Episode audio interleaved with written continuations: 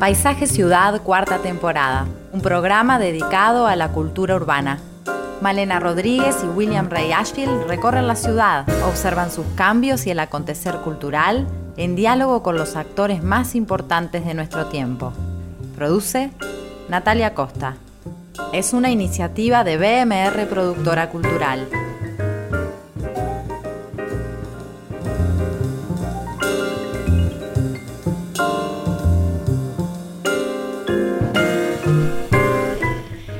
Buenas tardes a todos y es un gusto realmente estar otra vez aquí en el estudio de Radio Mundo para dar comienzo a la cuarta temporada de Paisaje Ciudad.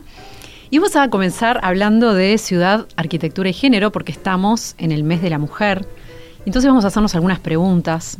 ¿Es lo mismo habitar la ciudad con un cuerpo de mujer o con un cuerpo de hombre?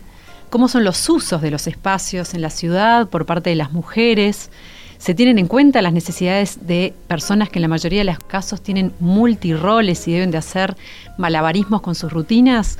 ¿Qué pasa con la seguridad?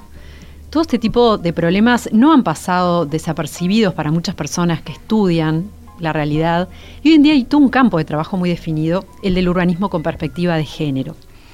Y esto en cuanto a lo que es la ciudad, pero también podemos ir a lo micro porque hay también toda una manera de entender la vida puertas adentro de nuestra casa. Y aquí me gustaría recordar el título de un libro emblemático, como es Una habitación propia, de Virginia Woolf. En este ensayo, Woolf afirma que una mujer debe tener dinero y una habitación propia si va a escribir ficción. Con lo cual vemos que para poder crear, para firmar un pensamiento, una persona, y en este caso la mujer, necesita tener independencia económica, pero también un espacio físico propio para poder desarrollarse.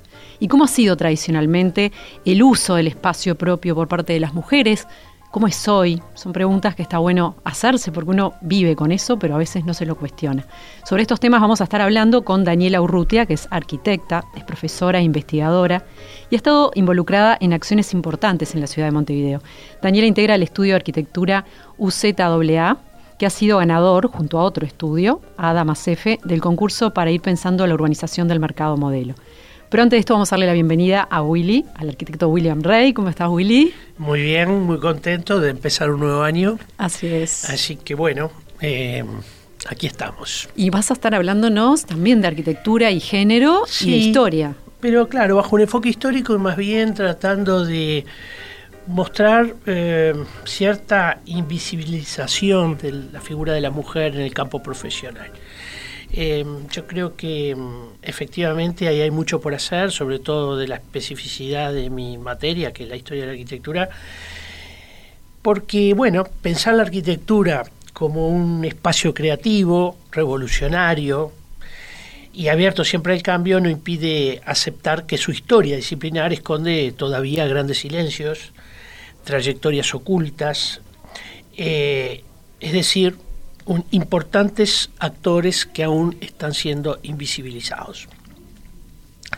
Los grandes libros de arquitectura, entre los que podemos identificar mm, tratados, manifiestos, escritos teóricos o importantes discursos de carácter histórico, deben todavía un cuerpo de conocimiento e información acerca de diferentes protagonistas. Y esto creo que es poco el, centro de lo que quiero manifestar. Me refiero en particular al ejercicio de proyectar arquitectura del que formaron parte muchas mujeres y que aún no se conocen. Es verdad que su integración al cuerpo profesional es bastante tardía. Eh, recién en el siglo XVII identificamos a una italiana llamada Plautilia Bricci, eh, que aparece en un segundo lugar detrás de su hermano Basilio, arquitecto y pintor, pero sabemos que ambos eh, realizaron el ejercicio de proyectar arquitectura. Y, en algunos casos, como es el caso de la, de la eh, capilla de San Luis, en San Luis de los Franceses, una importante iglesia romana, eh, es esta mujer, La que este, proyecta en su totalidad esa, esa capilla, así como la Villa Benedetti, que es también obra de ella. Obra de ella porque aparecen contratos, obra de ella de la cual no tenemos duda, donde el hermano en cambio está ejerciendo de, artista pintor. Eh, bueno, aquellos tiempos eran tiempos del barroco, tiempos de, por cierto, mucha integración en el campo de las artes, de integración incluso de arquitectos y pintores y escultores en una misma obra, y también eh, yo siempre señalo el barroco como un tiempo importante de integración de, partes o de actores diferentes. Fueron tiempos muy importantes en lo que, lo que hizo a la producción de artistas de origen indígena, em, arquitectos eh, afrodescendientes, etcétera, que sobre todo en América desplegaron una importantísima labor.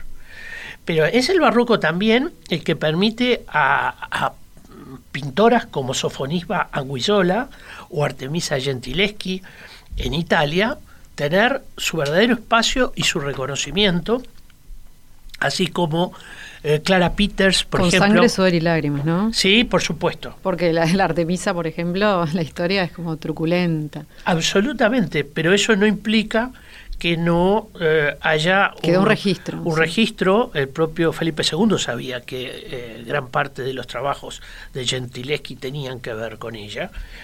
Em, o mencionaba a Clara Peters en, la pintura flamenca, o la famosa Roldana, ¿eh? la hija de Pedro Roldán, que fue una escultora de primera línea. Y muchos de estos artistas también pesan en la construcción del espacio. ¿Por qué? Bueno, porque, como sabemos, la presencia de las artes en forma contundente, eh, en grandes dimensiones, opera evidentemente sobre la manera de percibir el paisaje y por eso este tiempo es un tiempo tan interesante. También, eh, en alguna medida, vamos a descubrir eh, arquitectas mujeres en los siglos posteriores. Sin embargo, el siglo XVIII, siglo de la razón, siglo de la ilustración, es un siglo donde eh, no tenemos grandes registros. Ya en el segundo, en el, perdón, en la segunda mitad del siglo XIX sí comienza una reaparición de la mujer, eh, sobre todo en el, en el escenario del norte de Europa, en Finlandia, donde aparecen ya registradas en las academias de formación de arquitectura algunas mujeres recordamos, eh, por ejemplo, ya al final del siglo XIX, la figura de Aino Alto, ¿eh? obviamente trabajando con su esposo y quizás eh, opacada por ello, pero una, una arquitecta de enorme importancia que es recibida y que trabaja este, cuántas de esas obras importantes que conocemos de Alto en realidad no son el resultado de, la participación de Aino en, eh, en ese conjunto de obras. Podríamos citar otros ejemplos, el caso de las hermanas MacDonald en la, escuela de Glasgow, pero parecería que esta aparición en escena de la mujer en aquellos años todavía está muy ajustada al espacio del interiorismo. Este, diseñan muebles, diseñan eh, componentes del interiorismo, empapelados, carpinterías, eh, hay como una, presencia bastante importante de la mujer en el plano eh, del, diseño interior. Parecería como que hay un miedo ¿no? a todo aquello que es más rústico, que es más estructural, eh, sigue siendo absoluta reserva de hombres. Y aparecen dentro de ese interiorismo figuras como Ana Mutesios, una figura fundamental, pero que la historia, sin embargo, eh, ha rescatado el nombre de Hermann, su marido, como este, el individuo de referencia en los cambios que se van a operar en, Alemania con la industrialización de los muebles. Luego de la Segunda Guerra Mundial sí empiezan a emerger muchos nombres de, mujeres, Eileen Gray, destacadísima diseñadora irlandesa, Ray Ames, esposa de, Charles Ames, Lina Bobardi, este, hasta llegar ya a los nombres bien contemporáneos como Gaia Olenti o Zaha Hadid. En nuestro país surge tempranamente el nombre de Julia Guarino, quien se recibe como la primera mujer en el siglo XX eh, arquitecta de nuestro medio. Aquí también yo diría que nuestra historiografía es parca, muy parca en señalar el rol de talentosas diseñadoras y proyectistas como eh, una querida amiga como fue Perla Estable, una importantísima proyectista que trabajó junto a Mario Paisa Reyes, pero que tampoco sabemos muy bien cuál es, y esto creo que debe ser materia de investigación, eh, cuál es la, participación efectiva. Nos consta que es muy importante. Eh, o el caso de Nelly Grandal, responsable tanto como José Jeps de una obra moderna refinadísima, este, o, Cristina Andreasen, por ejemplo, en el campo del pensamiento urbano en nuestro país. Hay también eh, un ámbito de investigación donde muchas arquitectas uruguayas se destacaron, como es el caso de Livia Boquiardo, a quien también conocí y aprendí mucho al lado de ella, en el campo de la historia, o Otilia Muras también. Eh, pero obviamente toda selección es arbitraria y subjetiva. Eh, y por cierto también es discriminatoria, ¿no? Entonces quizás solo vale la pena pensar que la historia de la arquitectura tiene todavía una tarea pendiente y un rol fundamental en ese proceso de visibilizar eh, a todos aquellos actores que fueron realmente importantes y ese proceso debe empezar eh, de una buena vez.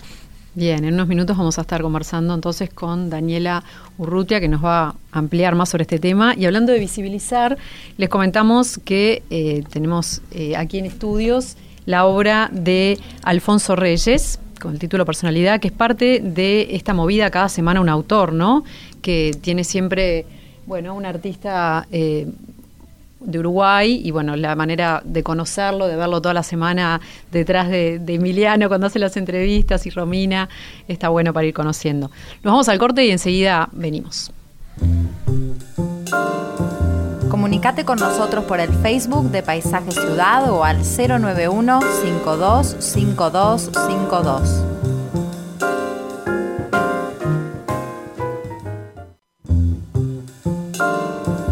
Comunicate con nosotros por el Facebook de Paisaje Ciudad o al 091 525252.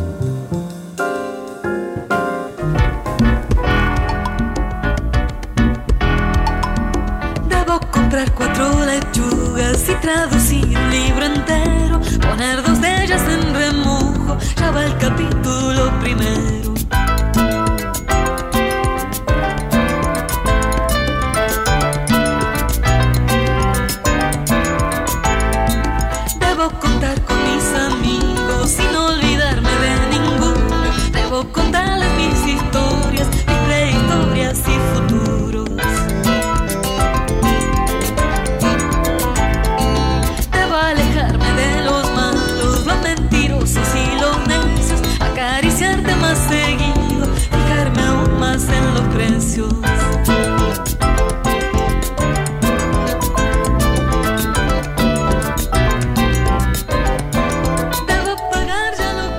Escuchando capítulos de Mariana Ingold de su álbum Cambio de Clima de 1989 y ya estamos recibiendo a Daniela Urrutia, que es arquitecta y docente de proyecto de la Facultad de Arquitectura, posgraduada en especialización en investigación proyectual.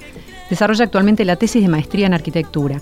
Publicó varios artículos y posee una trayectoria profesional que incluye una propuesta para la transición del mercado modelo al distrito Nuevo Mercado, que fue premiada en un concurso internacional lanzado por la Intendencia de Montevideo en 2018 con, este, este, con esta propuesta ganaron uno de los dos primeros premios y hace unos días Emiliano Cotelo hizo una entrevista muy buena sobre este tema que pueden escuchar en la web. Pero hoy nos vamos a enfocar en otra perspectiva, en la perspectiva de género, y vamos a recordar en ese sentido que en 2008 Daniela Urrutia obtuvo junto a su socia Constance Surmendi una mención por un trabajo en el concurso y muestra de mujeres arquitectas y urbanistas de la Sexta Bienal Iberoamericana de Arquitectura y Urbanismo que se realizó en Lisboa.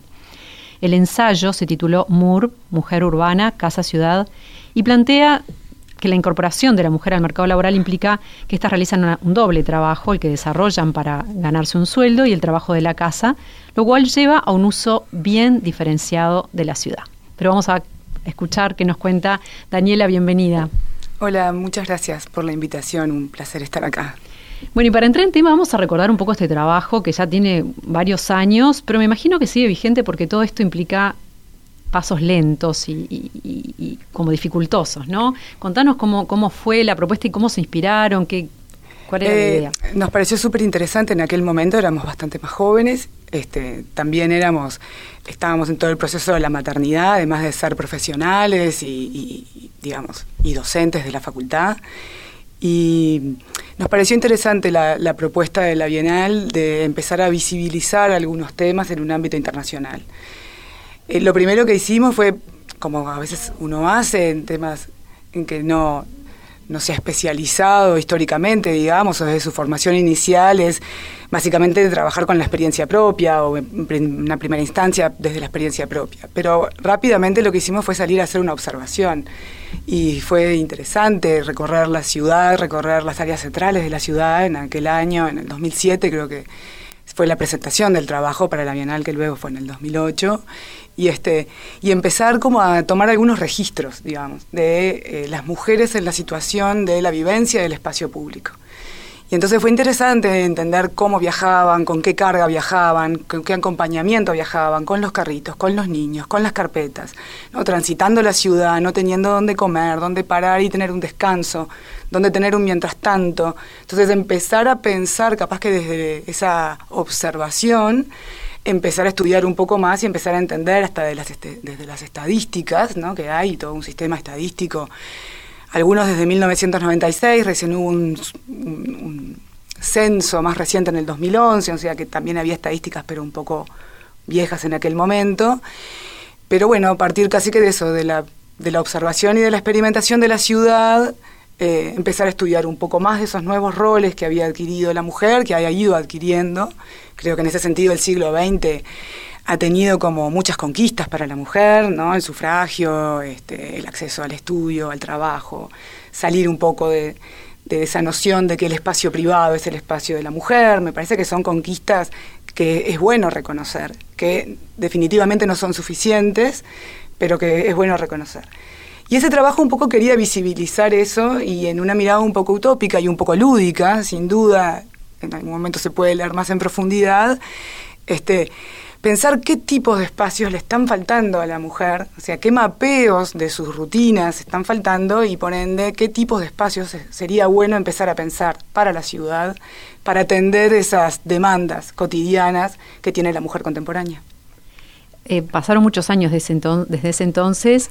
¿Cómo vivís la ciudad hoy? ¿Cómo la ves? ¿Y sentís que cambió algo en este tiempo? ¿O cómo cambió tu mirada también?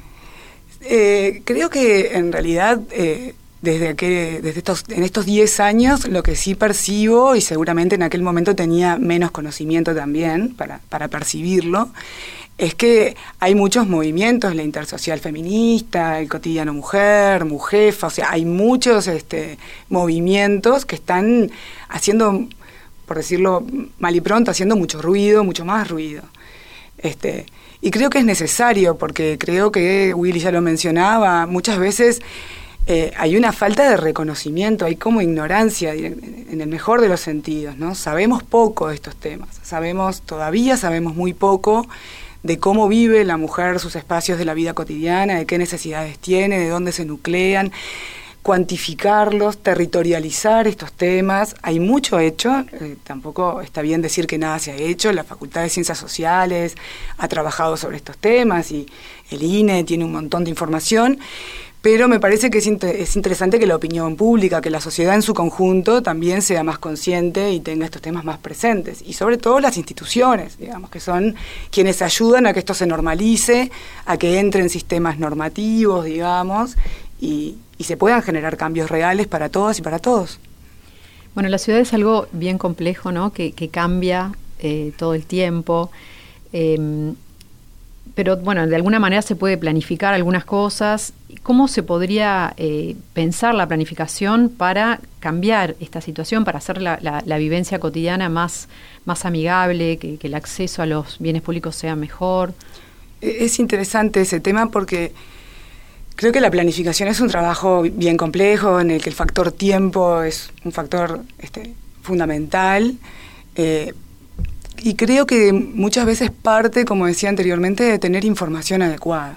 ¿no? Toda esta recolección de datos, eh, sabemos que hay, por ejemplo, que hay muchas mujeres que son jefas de familia y de lo que se llaman familias monoparentales, que dentro de lo que es la familia monoparental la mujer ocupa el 90% y me animaría a decir que si esto surge de un censo de 2011, en este momento ese número debe ser mayor.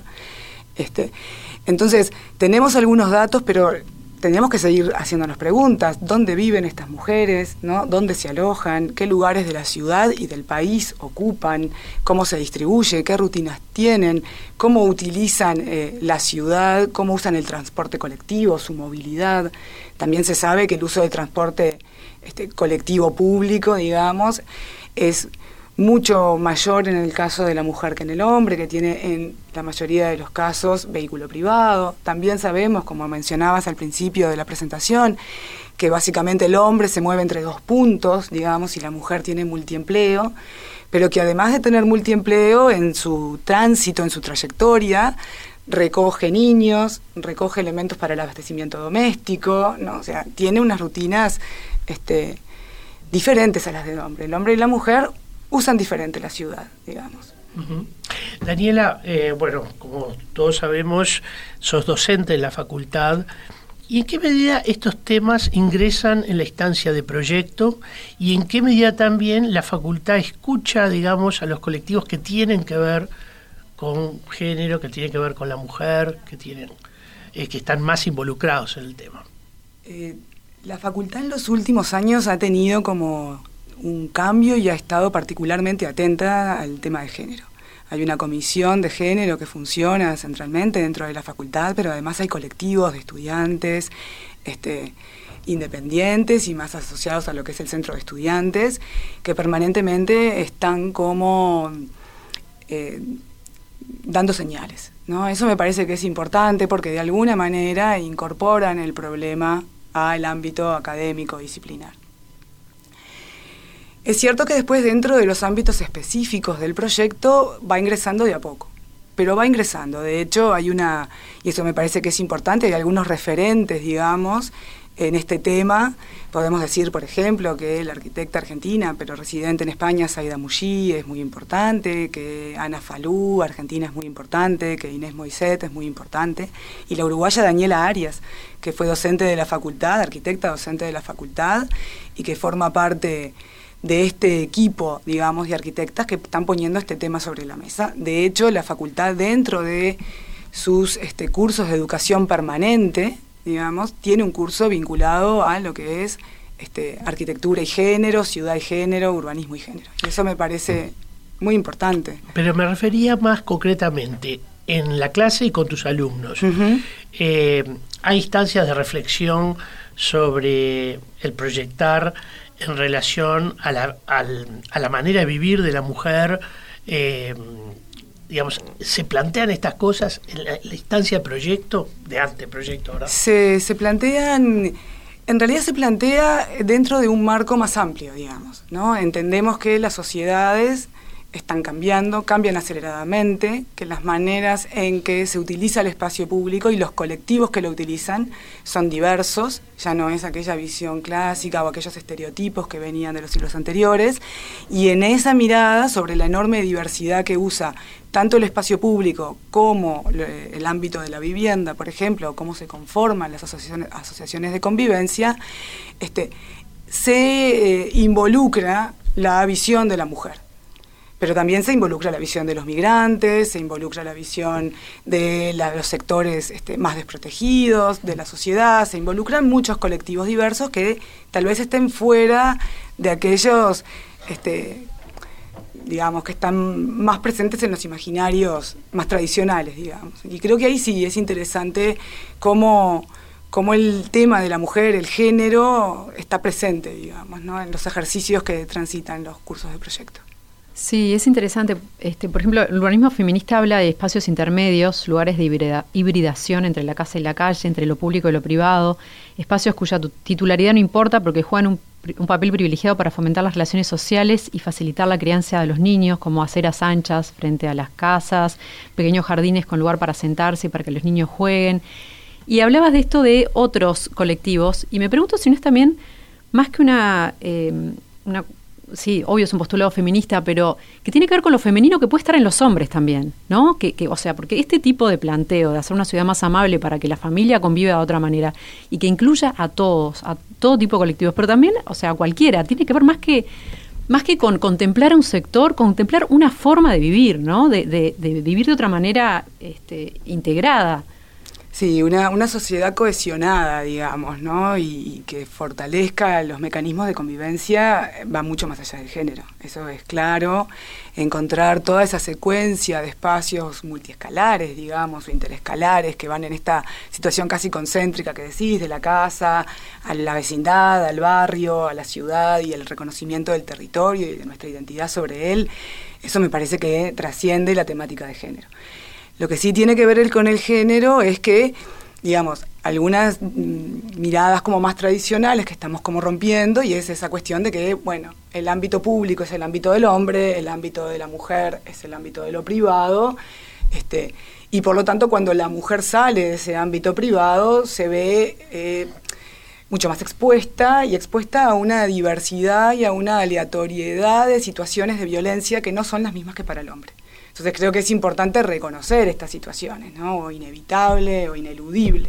Reconocer que la seguridad, por ejemplo, es importante para todos, pero que son diferentes miradas sobre la seguridad que hay cuando hablamos de hombre y cuando hablamos de mujer. Entonces, estar atentas a esas diferencias. está todo este fenómeno de caperucita roja, ¿no? Eh, que se habla en feminismo, que es como que no sé, capaz que lo puedes explicar mejor, pero que tiene que ver con, con o vos Willy capaz que lo conocés, no, claro, con, con, la situación un poco de, de, de los miedos, ¿no? De los miedos y que la mujer no, no, o sea, como que no llega a la casa de la abuelita de alguna manera, o tiene que ver con eso. Sí, sí, o ya an pero también ese miedo y con mucho simbolismo, no, Que la capa roja es algo llamativo, algo que, que, que por ahí atrae, entonces está, entramos con todos esos este, problemas de, de, de, qué es lo que, de qué estamos hablando, porque hay una provocación o hay un tema de que no tiene por qué haber ningún tipo de violencia directamente.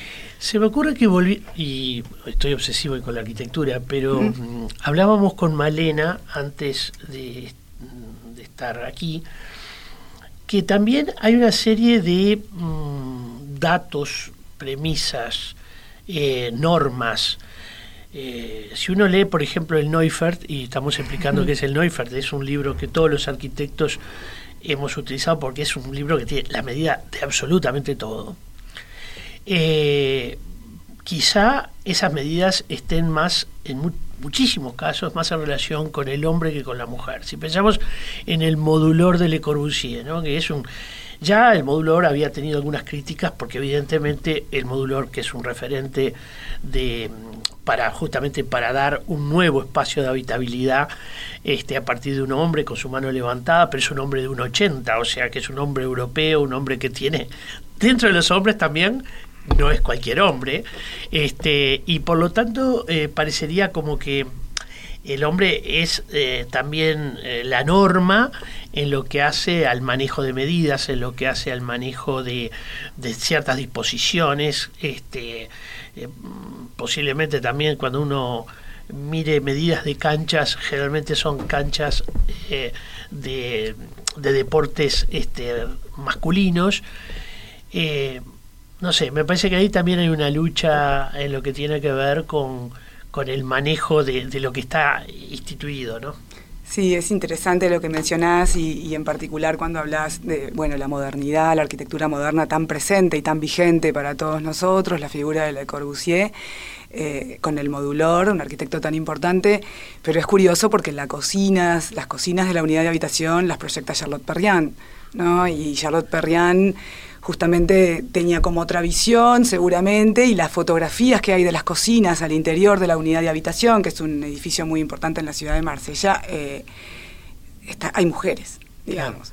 Y me animaría, este, tengo como una memoria, tal vez sea un poco tendenciosa, pero me animaría a decir que dentro del Neufer, este libro que mencionaba Willy, cuando explicitan las medidas de la cocina, eh, debe haber una mujer dibujada también en la cocina y también como comentábamos con Valena en alguna oportunidad, la altura de las mesadas, digamos, de las cocinas, que están a 80 centímetros, 85 centímetros históricamente, este, bueno, ya denotaban que estaban previstas para una altura que era femenina y que creo que en algunos casos, y en este momento más que nunca, ya se está viendo que eh, los clientes en lo que es arquitectura privada, las cocinas ya no las quieren 85 centímetros, digamos, las mesadas, sino que están, no, estamos yendo a alturas de 90, 92.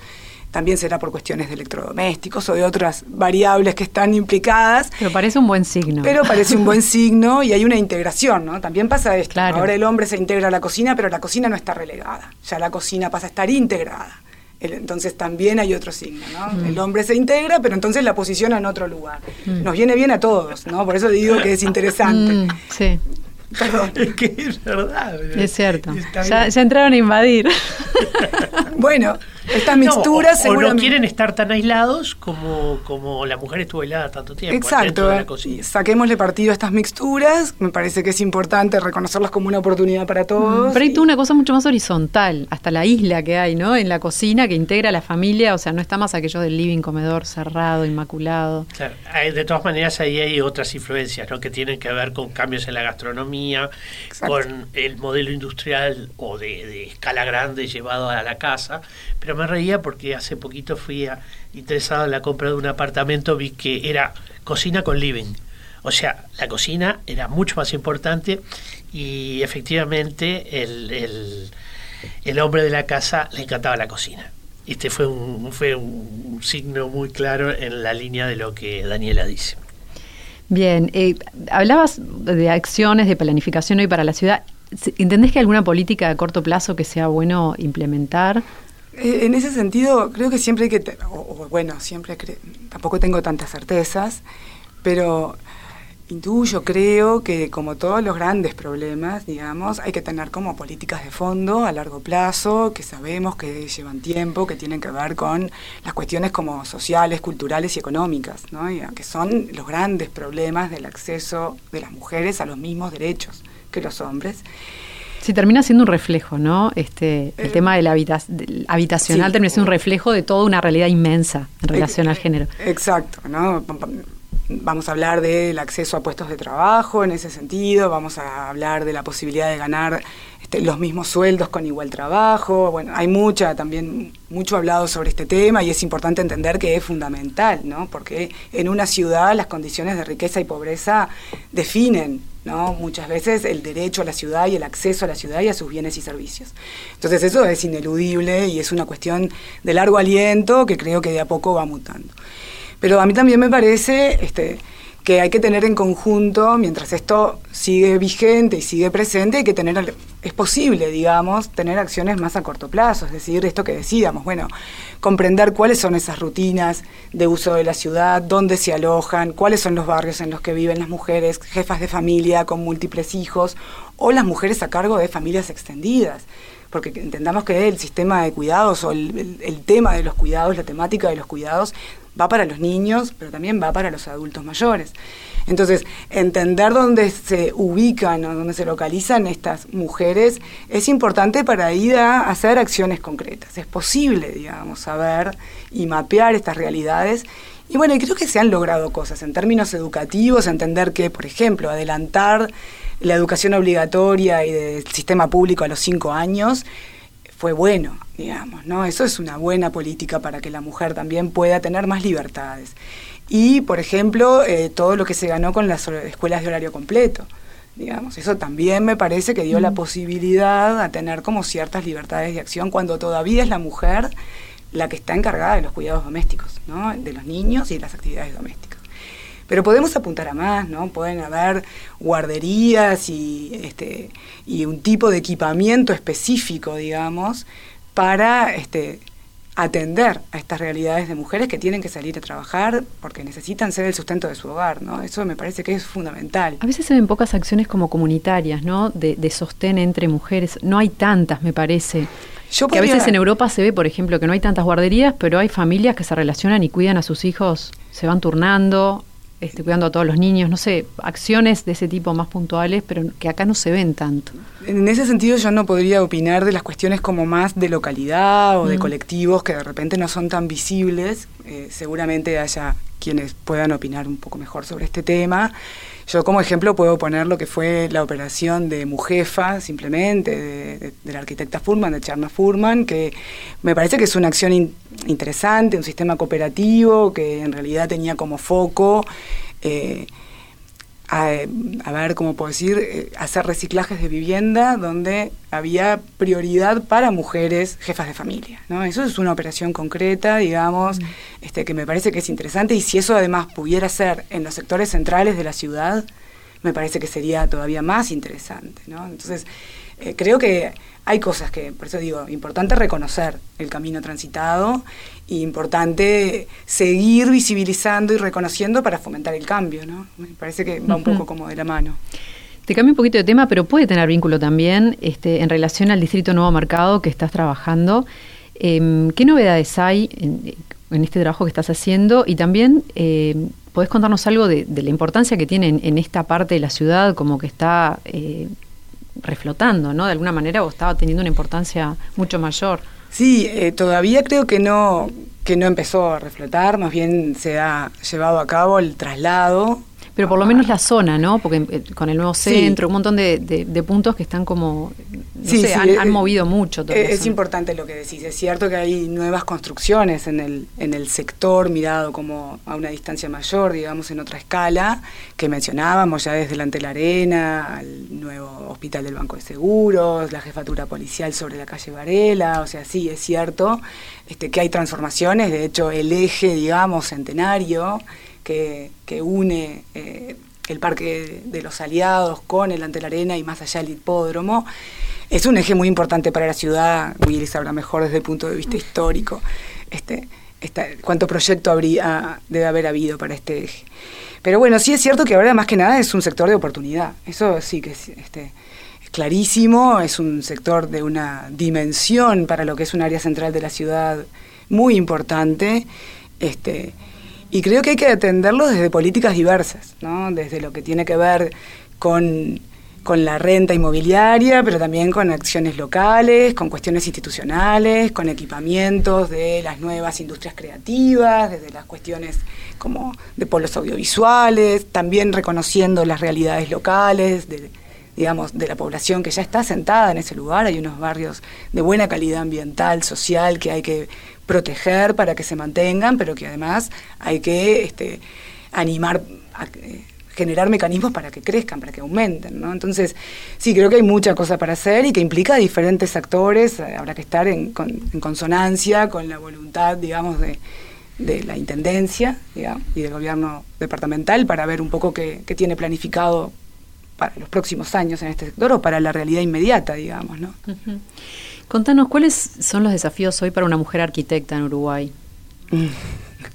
Qué bueno. Em, esa la dejó para lo último. Esa la dejó para lo último. y te quiero preguntar también por las constructoras, porque no conozco muchas. Hay pocas, ¿no? Hay muchas mujeres que están haciendo dirección de obra. Si uno presta atención, las empresas están contratando mujeres directoras de obra. Creo que ahí hay como una mirada en el detalle, como una cuestión muy organizada también debe pasar en los hombres, ¿no? Eso no, lo dudo, pero creo que, en realidad hay mucha capacidad desde el género para ese tipo de actividades. También creo que de a, muy de a poco este, el colectivo de la construcción va asimilando esa presencia. Por la experiencia personal, creo que siempre hay que demostrar un poco más, ¿no? O sea, para que un capataz de obra te escuche con atención, tenés que demostrar más que lo que debe demostrar el hombre en la obra. ¿No?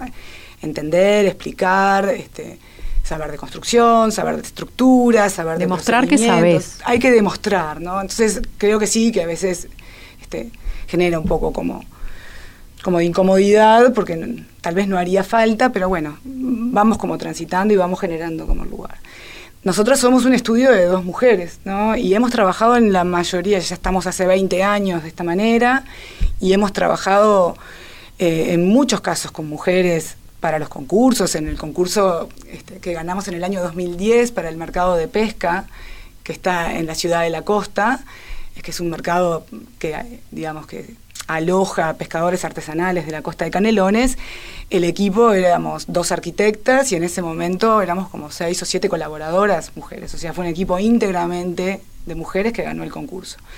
Este, Creo que hay, un esfuerzo por sostenerse, creo que no, no es fácil, hay pocos estudios de mujeres, exclusivamente de mujeres, y creo que es una tarea sostenerlo, que la verdad que nos la hemos puesto como, como objetivo, sostenerla, digamos, y mantenerla como vigente. Pero en realidad la llevamos con mucha naturalidad, este, con mucha alegría y con fracasos y, con, y con buenos momentos y con como todos los estudios, digamos, de arquitectura, ¿no? Es un es una profesión difícil, dura y, y, sobre todo este sufrida, ¿no?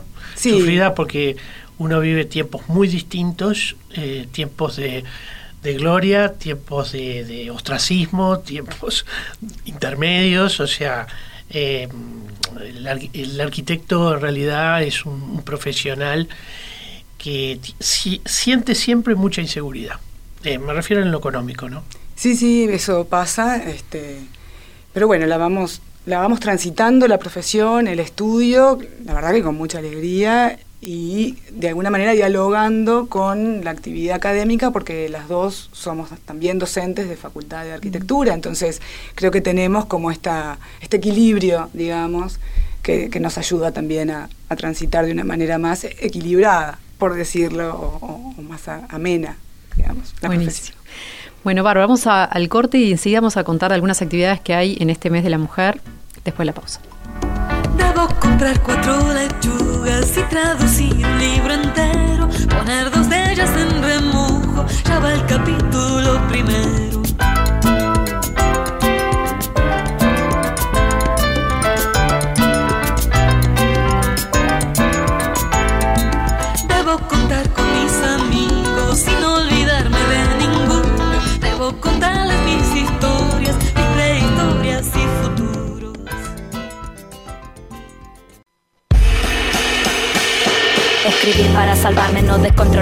Desinflarme, más bien comprenderme, amarme. Solidarizarme, aunque esta vez con causa propia, desapuntalarme, desacorralarme. Más bien liberarme, descifrarme, acompañarme, mi punto de encuentro afloje, desarticularme. Perdonarme para no destratarme y no al castigo que disfruta cuando dice que estoy tarde silla en una mesa un hogar prestado en Barcelona. No hay escapatoria si el Eli Almic no era una pavada de 2020 y vamos a leer algunos mensajes antes de ir a las actividades que hay este año, este mes, perdón. Em, una dice, Willy para ti, atención, atención. Pregunta para William Rey, ¿a cuántas mujeres nombran sus cursos de historia? A muy poquitas. Y esto tiene que ver con la ausencia de investigación. O sea, no han habido investigaciones eh, de género, podríamos decir. Fenómeno que ha empezado a cambiar en muchas cátedras europeas, y lo veo sobre todo en España, donde empiezan a emerger nombres. Yo hoy citaba, en el caso de la pintura, a, Clara Peters. El Prado hace tres años eh, montó la primera exposición sobre una artista mujer. ¿Y por qué lo realizó porque está de moda el tema de género? No, lo hizo porque apareció, eh, aparecieron distintas líneas de investigación que permitieron conocer mejor a eh, artistas que estaban absolutamente este, invisibilizadas. Entonces, eh, algunas mujeres se nombran, sobre todo aquellas que tuvieron más que ver con eh, digamos, con la investigación historia. Eh, Otilia Muras, Livia Muquiardo. Pero es verdad que no nombramos a alguna de las arquitectas que yo nombré aquí. Falta investigar. Nos falta a todos investigar más. En algún momento mm, lo hemos discutido eh, al interior del, área de historia. debo mm, recordar que muchas mujeres no creían en hacer un, un abordaje de este tipo. Eh, yo creo que sí, que si hay un lugar donde realmente emergerán cosas nuevas y en la historia la emergencia de cosas nuevas siempre tiene que ser plausible y, estar bienvenidas, eh, es eh, justamente en, temas diversos como es el caso del tema de género. Yo creo que falta investigar, en la medida que se investigue, eh, se van a incorporar más a los cursos eh, la figura de aquellas arquitectas que tuvieron un rol importante dentro del, país. Bueno, estaba un poco en el mismo sentido, capaz que puedes agregar algo o está contestada, no sé. Eh, hola, es interesante escuchar a William Ray, pero me gustaría preguntarle cómo, cómo él incorpora en las cátedras donde es grado 5 la perspectiva de género. Porque podemos criticar la historiografía, pero ¿qué propuesta hace él para incorporar esto? Insisto, eh, para poder incorporarlo tenemos que tener líneas de investigación concretas que tienen que ver con el instituto obviamente que, y que tienen que ver con nosotros personalmente. Eh, es una tarea que no ha empezado y que tiene que empezar. Bien. Y bueno, hay muchas actividades este mes que van en ese sentido. Vamos a escuchar ahora a Natalia Costa, em, que estuvo en el Archivo Nacional de la Imagen, que inaugura La Mujer en el Sodre. Y vamos a ver qué nos cuenta de esta muestra. Este año se celebra el centenario del nacimiento de Adela Reta, entre otras cosas le debemos a esta mujer excepcional la construcción del Auditorio Nacional del Sodre, inaugurado en 2009 y que de hecho lleva su nombre. En celebración y homenaje, el Archivo Nacional de la Imagen y la Palabra, aquí en Sarandí y Misiones, ofrece la muestra Mujeres del Sodre. Además de la sección dedicada a Adela Reta, se recorre y documenta la trayectoria y la acción de una enorme cantidad de mujeres. Bailarinas, coreógrafas, cantantes, locutoras, actrices, utileras y en fin, toda una gama de destrezas y de roles se despliegan aquí en una colección fotográfica bellísima. A algunos testimonios, como el de María Noel Richetto, acompaña una exposición de ciertas piezas e indumentarias históricas muy interesantes. La sala de exposiciones de la NIP abre de lunes a viernes de las 11 a las 17 horas. La exposición estará abierta al público hasta el mes de junio. Escribir para salvarme, no descontrolarme, desinflarme, más bien comprenderme, amarme. Bueno, hoy inaugura un tranvía, inaugura no, estrena un tranvía llamado Deseo, que también de Tennessee Williams es una obra que tiene que ver con el maltrato también y bueno, seguramente eh, va a ser una gran obra como todo lo que nos ha estado presentando el Ballet Nacional. Desde ayer eh, hasta el sábado 20, en Cinemateca se proyecta el ciclo Señoras Directoras, una selección de películas dedicada a las pioneras del Hollywood clásico.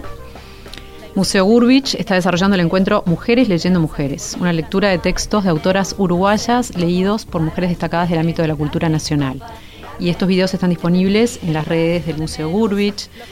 Bueno, después el 24 de marzo inaugura la exposición Una mirada en lo sutil y eterno de Elsa Andrada, con la curaduría de María Eugenia Méndez Marconi. Estamos hablando de una alumna de Joaquín Torres García, ¿no? En el Museo Figaro hay una muestra homenaje a Silvia Beach y Adrián, Adrián Monnier editoras pioneras. Ellas eran de las librerías Shakespeare Company y la Maison de Ami del Libro, eh, que bueno, se codeaban con muchísimos escritores, ¿no? Y allí, en esta muestra del Museo Figari, se iba a exhibir un conjunto de cartas, revistas y documentos originales donde se ve el vínculo de estas dos intelectuales con Pedro Figari y su importancia para el desarrollo de grandes escritores como Joyce, Hemingway. Eh, bueno, continúa la exposición de Amalia Nieto en el Museo Nacional de Artes Visuales, se agregan visitas guiadas los jueves, sábados y domingos a las 17 horas. El Museo de Antropología inaugurará la exposición Pioneras de la Arqueología Uruguaya el 25 de marzo.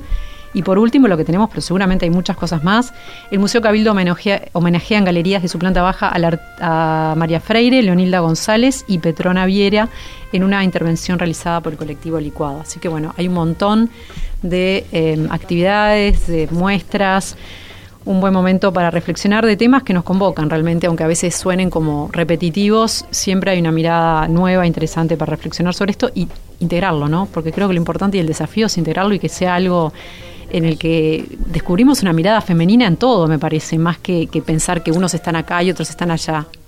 Es Por lo menos es mi, opinión. Un, mes movido, ¿no? Es mm. decir, que hay mucha actividad, mucho para ver este, y sobre todo, un poco la línea de lo que le respondía a quien lo presentó, es un mes para descubrir. Amalia Nieto fue una pintora muy interesante, eh, que yo creo que es justamente un artista por descubrir, y bueno, la exposición ayuda en ese sentido. Buenísimo. Daniela, un gusto charlar contigo, eh, conocer eh, de estos temas que a los cuales no estamos tan habituados a pesar de que vivimos ¿no? entre arquitecturas y ciudad, pero es una mirada diferente contar con, este, con bueno, tu visión como arquitecta. Así que muchas gracias por haber venido. Muchas gracias a ustedes por la invitación. para mí también un placer hablar de estos temas, tenerlos siempre presentes, siempre vigentes. Este, y mucho más por hacer. Me parece que la conversación es parte de esto, seguir teniéndolo sobre la mesa, este, comparando opiniones, este, intercambiando opiniones. Me parece que es parte de este trabajo que tenemos que hacer día a día para que este tema sea más naturalizado y, bueno, y se, se puedan ver cambios sobre ello. Yo quiero decir que me hubiera gustado también eh, invitar hoy a Constance Urmendi, que es la socia de Daniela, pero bueno, eh, las políticas de en materia de COVID nos obliga a estar en este lugar de forma acotada, eh, pero ya hablaremos con ella en otro momento. Bueno, nos vamos despidiendo y nos reencontramos el próximo jueves aquí en Paisaje Ciudad. Que pasen lindo. Adiós. Si existiera solución la tomaría entera, la abrazaría y pediría me acompañe un rato al parque. Venga conmigo a tomar aire y sea consuelo o al menos en parte. ¿Quién diría que hasta acá yo llegaría? Paisaje Ciudad, un programa dedicado a la cultura urbana. Todos los jueves a las 14 horas, con repetición a las 21. Por Radio Mundo, 1170 AM.